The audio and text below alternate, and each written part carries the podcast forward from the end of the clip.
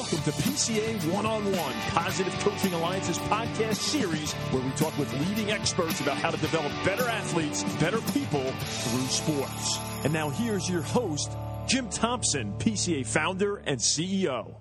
I'm really excited today to be interviewing uh, Dave Kaval, the president of the Earthquakes in Major League Soccer. Um, the Dave has a really, for such a young guy, a really long bio of do, doing a whole bunch of things, and I think there's two phrases that come to mind when I think about him. One is entrepreneur, and the other is innovator. um, and I often I think of you as a social entrepreneur in in sports. Uh, Dave graduated from the uh, Stanford Graduate School of Business with an MBA, and almost immediately started uh, a new league, the Golden Baseball League, from scratch, which included raising the money for that. And I want to come back and talk with you about that later. And um, I don't know, Dave, if you know Bill Veeck. Uh, who was uh, innovator in baseball. He owned the White Sox long time and wrote an oh, incredible book. Oh no, I'm very familiar. You owned the Indians for a while too, so yes, I am familiar with them. Yeah, right. You're, and you're from Cleveland, yeah. So I, I think of, of you and him together in terms of just the, all the innovations you're involved with. One of the things after the the, the Golden Baseball League, um, you know, you you created this tradition of playing a, a Quakes match at Stanford Stadium and and uh, got a record crowd of fifty thousand dollars against the Galaxy uh, recently. Um, in terms of the corporate partnership revenue that you've gotten with the, the earthquakes, it's uh, the best in the in Major League Soccer. Um, uh, little known, Dave also was the president of the Yuma Scorpions, the Long mm-hmm. Beach Armada, and the Chico Outlaws. um, and my son actually wrote a book uh, called "Working in the Shadows" when he he spent uh, two uh, two two months down in Yuma uh, cutting lettuce for this book, so uh, I'm familiar with Yuma. Very hot in the summer there.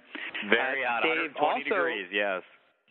Oh yeah, Dave also worked for the Office of Management and Budget, and is now a lecturer at the uh, Stanford Business School. Um, wrote a book called "The Summer That Saved Baseball" about his uh, experience touring all 30 Major League Baseball stadiums during the summer of 1998. And uh, Dave, as a native of Cleveland, I think you know Mark Shapiro, the president of the Indians, who is the chair of PCA Cleveland now.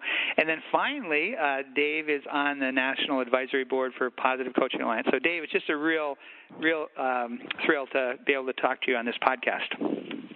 Oh, it's so great to uh, have an opportunity, and thanks so much for having me. So I want to start by talking about fear of failure and how you don't seem to have that gene in you. well, you know, I think I, I I tend to agree with that. You know, I think there's been a lot of um, you know risks or um, areas that I've uh, new ventures and endeavors that I've gone into over my career that have been pretty risky, and that some have failed and have had you know failures along the way. And I think what I've always found is that those are opportunities to learn and opportunities to try new things and you know the the type of culture that I've tried to create here with the earthquakes and before with the golden league was around I'd rather have people who would go 3 for 10 than 1 for 1 so even if that means you failed 7 times it means that you're trying new things and you know that hey I'm willing to take a little bit of a chance especially when you're a younger nimbler organization um, like a you know start a baseball league or Major League Soccer, which isn't as established as the NFL or Major League Baseball. And so I think that life view and perspective is especially well suited to a lot of the endeavors that I've been a part of. And that's one reason I like those types of challenges and projects. Where did the idea of the Golden Baseball League, and maybe you can uh, describe that because I think many of the people who will listen to this podcast don't know about the, the, the Golden League. Well, you know, it actually started when I was back in Cleveland, Ohio, um, just for one of the you know Christmas holidays. I go back to visit my folks, and I saw that they were putting a new minor league baseball team in the suburbs of Cleveland in Eastlake, which was a weird thing because it's like it was in a an area close to a major league club. and when I saw that, I said, you know what? It seems like that might be an opportunity in California. California, it's got like tons of suburbs, the Bay Area, Los Angeles, and then I thought of other cities like like Phoenix and things like that. And I looked into the opportunity and said, hey, would it be possible to start um, just one team in the suburbs of you know the Bay Area. You know, could that be in you know Pleasanton, Livermore, the North Bay, whatever? And when looking at that, I realized that there was very few minor league baseball teams on the West Coast. And I said, you know what? I think there's an opportunity here to not start just even one team, but a whole league of teams. And so I set out in my second year of business school to write an entire business plan to get that off the ground. Everyone thought we were crazy to do it because it was so challenging just to start one team, let alone uh, you know a whole league of teams. But we wrote the business plan and you know raised the money and got it off the ground in a, you know there were a lot of odds against us, but we were able to put the pieces together and put a really good plan. give ourselves time, Jim, to actually execute that plan.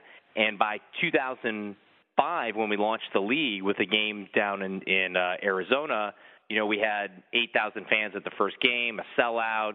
We had an all Japanese traveling team playing against an American team. We created all this hoopla. Rickey Henderson was playing in the league. And so we were able to launch the league with such fanfare and pomp and circumstance and excitement that people wanted to be connected to it. And so that journey to that point, I mean, that was only part of the journey. Obviously, we still had to, I still ran the league for eight years and we had ups and downs, but we were always growing. We were always coming up with new innovative ideas to get people into the stadium, kind of Bill Veeck style to whatever it takes to really think of yourself as a promoter.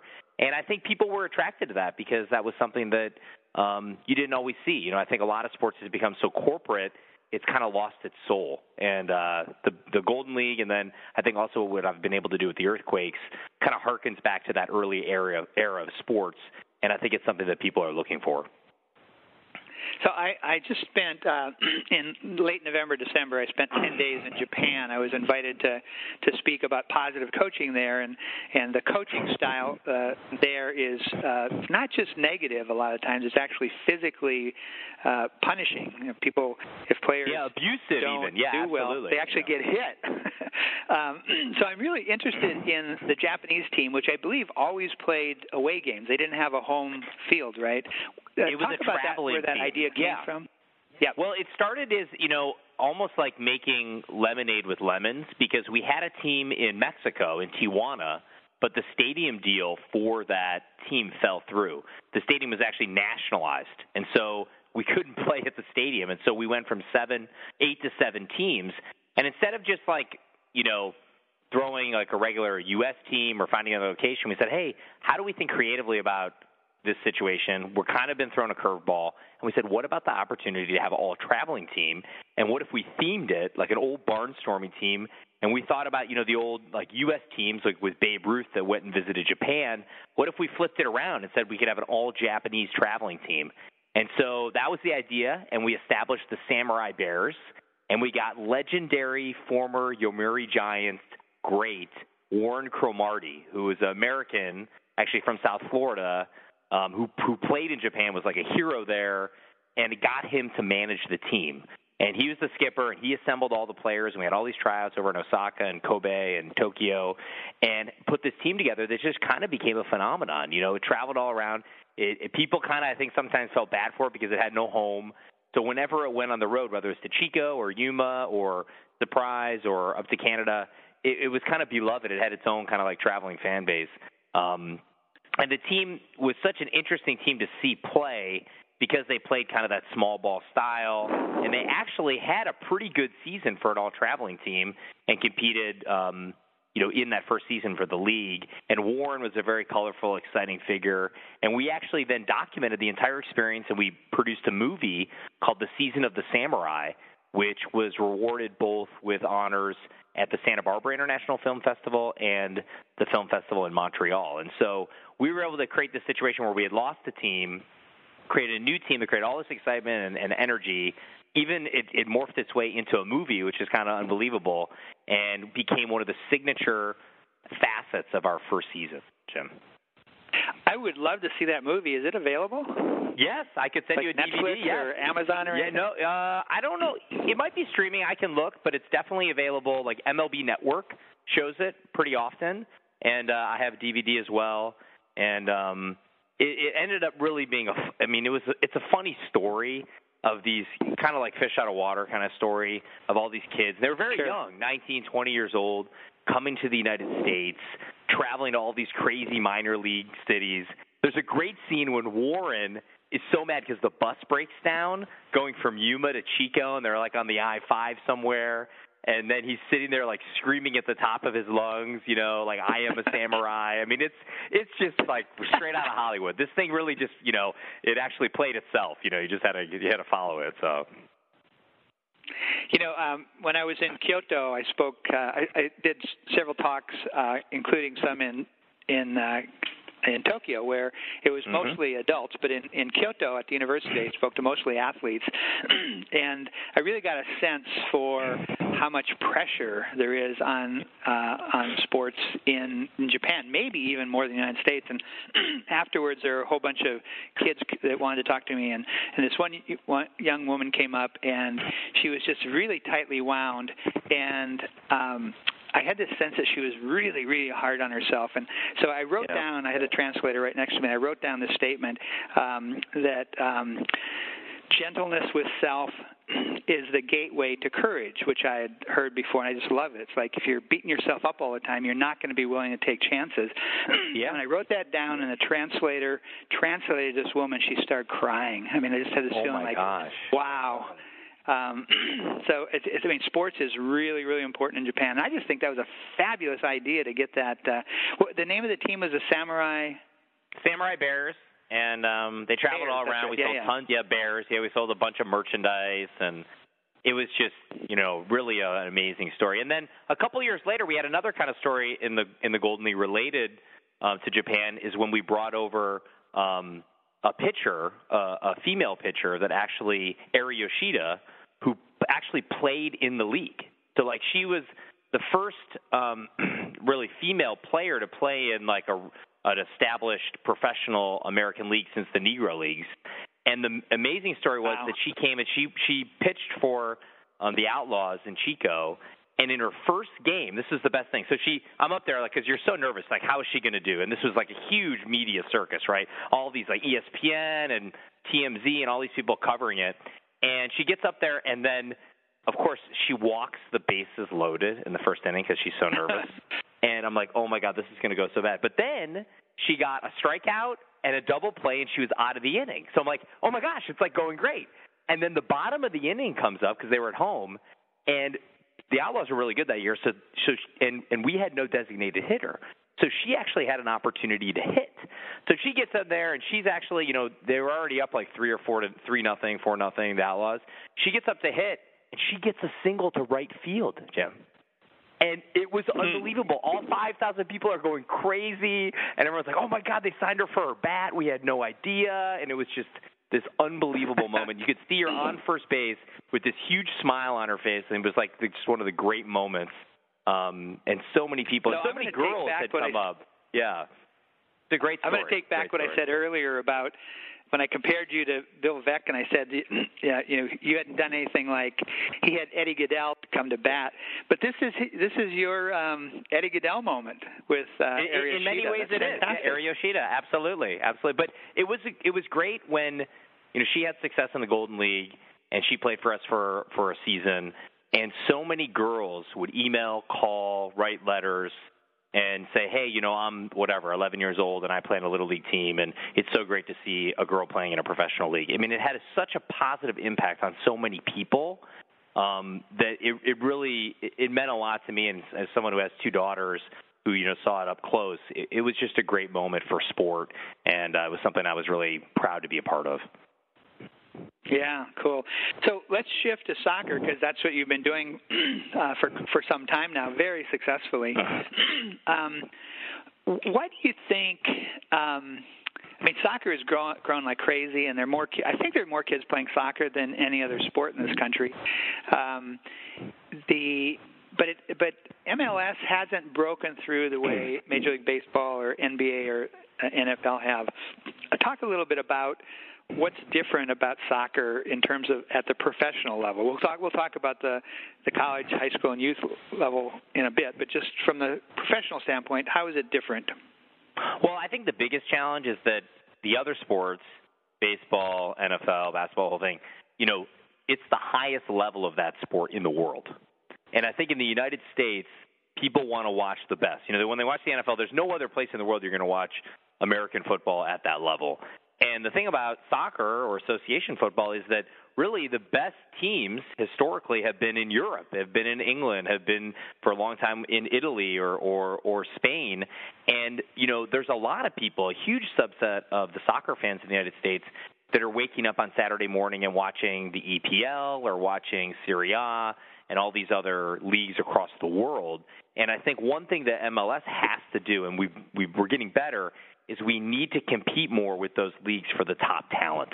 Because I think once we're closer, and you know maybe we're not all the way there, but we're closer. People will will gravitate maybe more the casual fans who just want to watch the highest level of the sport towards MLS as opposed to watching the Premiership and things like that. And we're well on our way. You know, the new media deal, the fact that most of the teams in our league, including us, now have our own stadiums, are really bringing all sorts of new revenue opportunities. It means we can invest in our product, enhance the quality of what we're doing, um, and I think over time we will continue to challenge those other leagues um, for supremacy in terms of soccer around the world.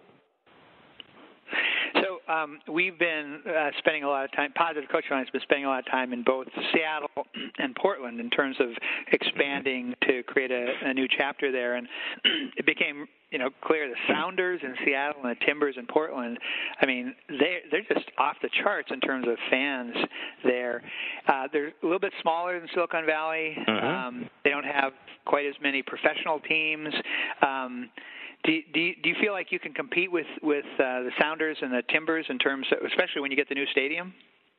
Oh, we think we're well on our way. You know, in terms of like our season tickets, you know, Seattle's kind of an outlier in our league because they play in, a, in an American football stadium, but we're the only other team other than them that can have regular season MLS games at Levi Stadium, at Stanford Stadium, and put in 40 to 50,000 fans. And I think that shows Jim how powerful uh, the fan base and, and interest in soccer is in the Bay Area. And there's great history to support that. We've had the World Cup here, men's and women's. We've had teams all the way back to the NASL. The Earthquakes were started in 1974 originally. Guys like George Best, who played for Manchester United, played here.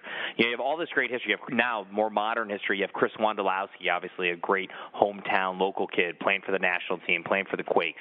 And so this area, I think, is a hotbed I think one of the challenges we've just never really had the right venue or home to, to support it. You know, these other places have had like a home stadium, and that's why I think Avaya Stadium that we just built, this new hundred million dollar stadium, can really anchor um, you know the earthquakes and professional soccer in this region and really elevate our stature so we're considered on par with all the other pro sports teams. Because it is crowded. There's a lot of pro sports teams in the bay area. But i think with the younger fans that we see the demographics um, where a lot of the younger fans are really predisposed towards soccer we can put ourselves right up there with not only portland and seattle in our league but right up there with you know the 49ers and the Giants and all these other um, you know sporting teams in the Bay Area that have you know traditionally been kind of the top teams. Yeah, yeah. Uh, speaking of innovation, I know at the the new stadium, uh, I believe it's the only field level suites of any American uh, professional team. Um, t- talk a little bit about the uh, your thinking about the innovation of in, in building the stadium. Well, there was a lot that went into that, Jim, to create as fan friendly a stadium and to really enhance the experience for the spectators and the fans. Because, you know, I think a lot of times these new stadiums are like kind of like going to a club or something like that and there just happens to be a field connected to it. We, we said, hey, we want to have everything focused on the experience of interacting and, and consuming the, the match and the energy and excitement that comes with that. And so we said, hey, instead of putting you way far away from the field, we're going to take kind of borrow this out of the NBA with the court seats and say, hey, let's put the premium right on the action. So like you can be down there and the ball can come and actually jump into your suite or under your seat and you have to look alive and follow the action. Like that's such an unusual and, and different experience for fans. And you see the athleticism of the soccer players too, how fast they're running, their cuts, the ability to trap the ball, to put a ball across and cross the field. You know, all these things. You know, when you're that close, it really gets it gets magnified. And so we laid out the whole stadium that way. And that was something that our architects had not seen. It was something that you don't see really in any other pro um, soccer venues in North America or even in, in Europe for that matter. Um, and I think it's going to create a, a really unique and powerful experience for our fans. And I think a lot of people will travel into Avaya Stadium to see that uh, because it is so unique. You also are doing some um, you know, in terms of uh, youth soccer, community soccer fields, mm-hmm. um, you're doing some work with light, uh, creating lighting fields, uh, sorry, lighted fields, so uh, you can extend the the practice times and game times. Talk a little bit about what you're doing there and why that's uh, an inter- integral part of the earthquakes. Well, I mean, a huge part of what we do is our academy and our regional development schools, and you know, we have thousands of kids connected to our academy program this really allows them, and it's a fully scholarship program, so they don't need to pay. So it's it's for all kids at any income level to come and really experience the highest possible level of soccer um, instruction, which I think in the U.S. it's been a challenge because I think in youth sports there'd been so much money and it had been a for-profit entity, and you have a lot of people who really didn't know how to be a coach. They didn't understand things like positive coaching. They didn't understand how to develop these players for a long period of time. It was like win, win, win. And so we're trying to bring that through our academy throughout the Bay Area having the actual fields is a critical part of that because there's really a dearth of fields in the area. So we work with the city of San Jose, and right next to our stadium, as part of our complex, we have four community soccer fields, lighted fields, turf, going in with a clubhouse that can support our academy, uh, which will be completed this year. We could not be more excited about that. And, and to have those kids out there, you know, girls and boys, playing and looking up at Avaya Stadium, like playing in the shadow of it, that's pretty inspiring for them. And I think it's just a great way to set up the youth program uh, here in San Jose. You know, the the academy system is controversial, um, mm-hmm. taking the best you know the best several thousand. It's, it's just for boys now, but it, it, you could see it uh, coming for girls as well. Mm-hmm. The the top kids, and part of being part of the academy is you get fantastic, you know, technical and and training and coaching. Uh, but then you can't play on your high school team. You can't play in club teams. Yeah. And and um, I've heard the argument both ways. Why do you think it's a good way to go for for soccer in the United States? Well, I think it's two prong. I think one it, it's better for the actual players because they become better soccer players. You know, the the level of instruction that we have. We have, you know, Chris Leitch, who's the our technical director, who used to play for the Earthquakes. Before that, played for the Red Bull. Very successful player in the United States. He run, he's the technical director of our academy. I have spent, you know, hundreds of thousands of dollars dollars sending him to Europe training with the French Federation, going to Real Madrid, learning how these other countries and other club teams develop talent, especially at a very young age. And it's not about winning. It's about developing the skills to be successful and actually getting a maturity as a player to understand how to play on a team.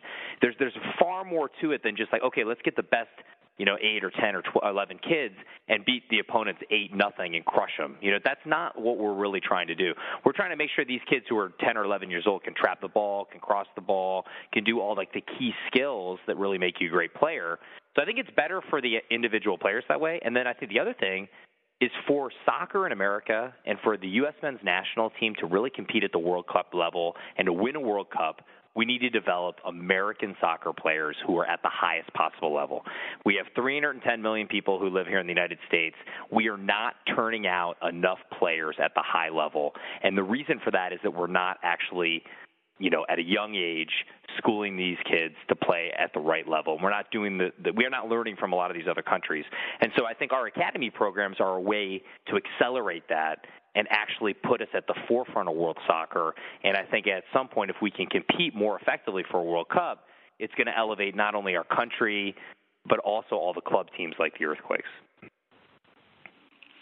You know, um, when you when you describe it the way you just described it, which is you know very eloquent, um, it, it makes you wonder, you know, is is the the focus on on developing skills as opposed to you know, and getting better as a player, um, rather than focusing on having a winning season, uh, which may mean that you you end up trying to get the best players on your team, and whether they they learn much or or whatever. Uh, I, I always when I when I give talks, I often ask people what's the easiest way to to win a game, and people say, well, cheating or whatever. But the easiest way to win a game is to play against weaker teams. Um, yep. And so it seems like it'd be great if the the academy philosophy of of giving the best technical skill and maybe not worrying so much about winning this particular game uh, would filter down. Oh, I, I would love if that would happen. I think it's hard because I think in the U.S. it's ingrained in us to want to win, and I think people want to have their kid on the winning team, and they want they, they think that that's going to help them get into college or develop as a person or play in MLS or whatever. And, and I think a lot of times it's kind of a you know a blind alley, and I think you end up not developing leaders and the character you need for these young uh, athletes uh, that's conducive to becoming like not only a great athlete but also like you know a well-adjusted and and contributing member of society. So I think there's a lot of negativity that can come out of it if you're not kind of set up correctly. And I think a lot of times the incentives are are misaligned where you know if a lot of families want their kids to play on these super teams because they want their kids to be a winner. Uh, but a lot of times the type of coaching and the experience they get is not a positive one. We have a, a model we call the triple impact competitor.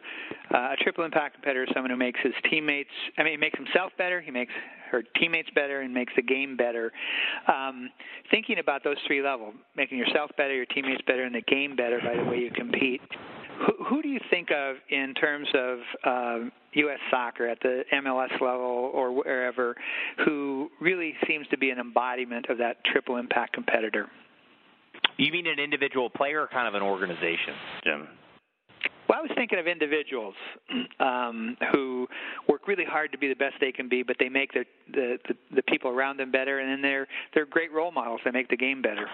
Well, Anybody I mean, I think Chris, Wand- Chris Wondolowski immediately is someone who, um, you know, really I think his story is so compelling because he was so overlooked so many times in his career. He didn't even go to a big college. He went to Chico State.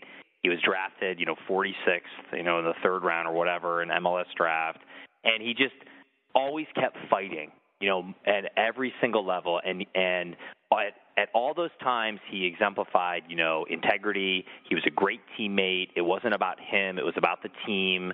Um, he always gave back in terms of doing community events, clinics, giving back to the community where he's from. You know, um, Danville, De La Salle High School, where he went and then he became a superstar and he had a breakout season in 2010 and by 2012 had set the league record with 27 goals. And and the thing about that was so amazing is he didn't change as a person. He stayed true to his values and maybe because he had worked so hard to get there he he was so grounded.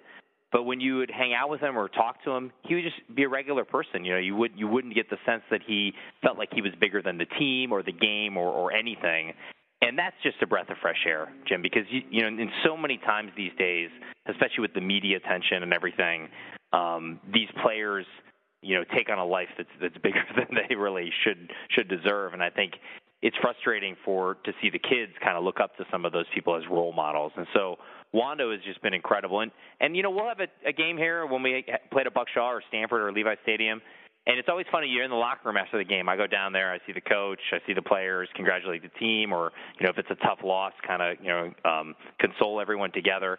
And Wando's always the last one there because he's out on the pitch, interacting with the fans and signing autographs. Hundreds and hundreds of autographs after every game. Some games it'll be an hour, an hour and 20 minutes after the game is over until he gets back into the locker room what an amazing thing for him to do that and to give back. Think about all those kids who got those signatures or we interacted with them or got a photo with them or a selfie. That is really a selfless thing because he's promoting, and like we got back to the original question, you know, it's promoting our club and our team, but also the sport and how you should conduct yourself as an athlete. And it, it's just inspiring to see that. You know, I, I uh, Pat Conroy, the I'm sorry, Pat Conroy, the author, he wrote My Losing Season and a, a bunch of other books that have been made into into uh, movies. and I went to see him once at, at Kepler's bookstore in Menlo Park, and mm-hmm. the place was packed. Um, this was maybe 10, 15 years ago, and mm-hmm. um, he said he said, uh, I want everyone here to know that I will stay till the very last person gets a chance to, you know, get an autograph and, and talk to me. And he said, and everybody just kind of calmed down because you know everybody wanted a signed book and everything. He said, right, right. somebody once told me that um, you need to uh, reinforce people when they come to see you because at a certain point they're going to stop coming. And I think uh, you know Wando and, and players like that recognize that you know it's it's really a privilege to be where you are and to and to be able to pass that on that love of soccer and and you know the signing autographs and interacting with fans. It's it's that's really wonderful. And, and I understand it's hard for professional athletes who are in such a spotlight. They they have so many demands on their time. It's hard for them to do that. So when you see someone like him who does that, it's just really admirable. Yeah, no doubt. So my last question then is, I'm very grateful to you for for being a part of uh, Positive Coaching Alliance National Advisory Board. Um, why why are you involved with PCA? You know, I think it relates to my daughters. You know, who played in a wide variety of different sports, and I had um, one daughter who played um, on a basketball team, and she had a really tough experience, and it was too focused on winning. It was too intense. It was just too much, and I saw, you know, the impact of of that on her, and how it really took all her energy away from wanting to even play the sport. And that's what inspires me to say, hey, in my position and what I do, you know, we should be pushing to make sure there's no kids who feel that way because it's just it takes away all the good things about sport. Jim. And so that's yeah. that's really what inspires me, and, and I feel that we are having a positive impact. I mean, that's the exciting thing is like you see the difference it makes in all these different sports across so many different communities and in the Bay Area where there is a lot of competition and it's a rat race sometimes. If there wasn't an organization like PCA, um, I, I really feel that that we would not be in as positive a situation here in our community.